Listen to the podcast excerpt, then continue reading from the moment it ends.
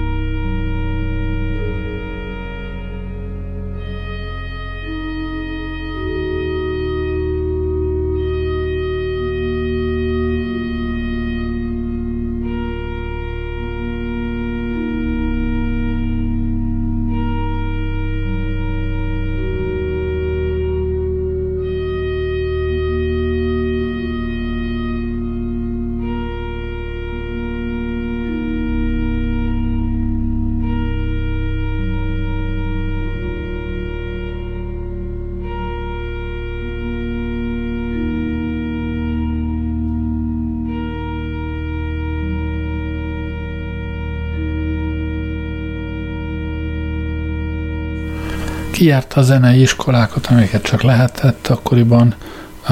Tallinnban tanult zeneszerzést az akadémián. Aztán, mivel Dodecafon szerzeményei voltak, ez nem nyert el egyértelműen az akkori pártvezetés tetszését, de viszonylag jól el volt ott. Aztán egy időre visszavonult, és a régi zenét tanulmányozta, az nagyon érdekelt a 70-es években.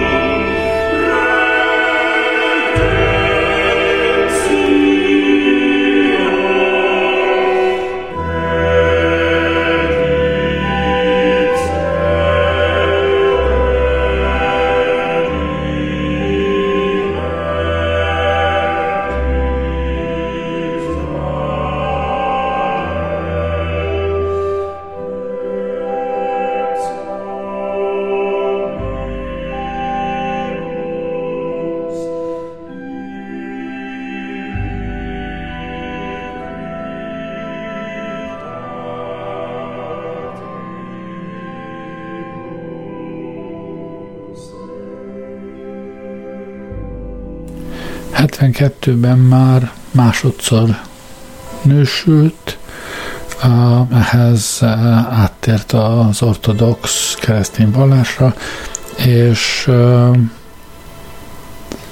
akkoriban már egyházi műveket írt, ami azt is jelentette, hogy a korabeli Szovjetunióban, hogy nem igen publikáltak tőle semmit, nem játszották. Hosszasan küzdött a hatóságokkal, hogy kivándorolhasson, de hát nem igen engedték.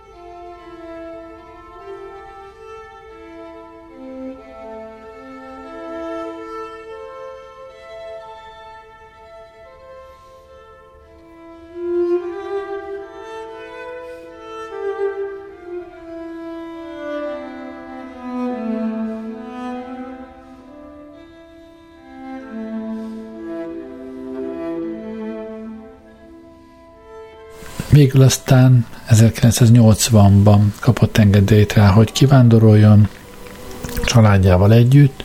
Ehhez persze akkoriban le kellett mondani a szovjet állampolgárságról, és mivel Ausztriába vándorolt ki, így osztrák állampolgárságot kapott, ma is osztrák állampolgár amúgy.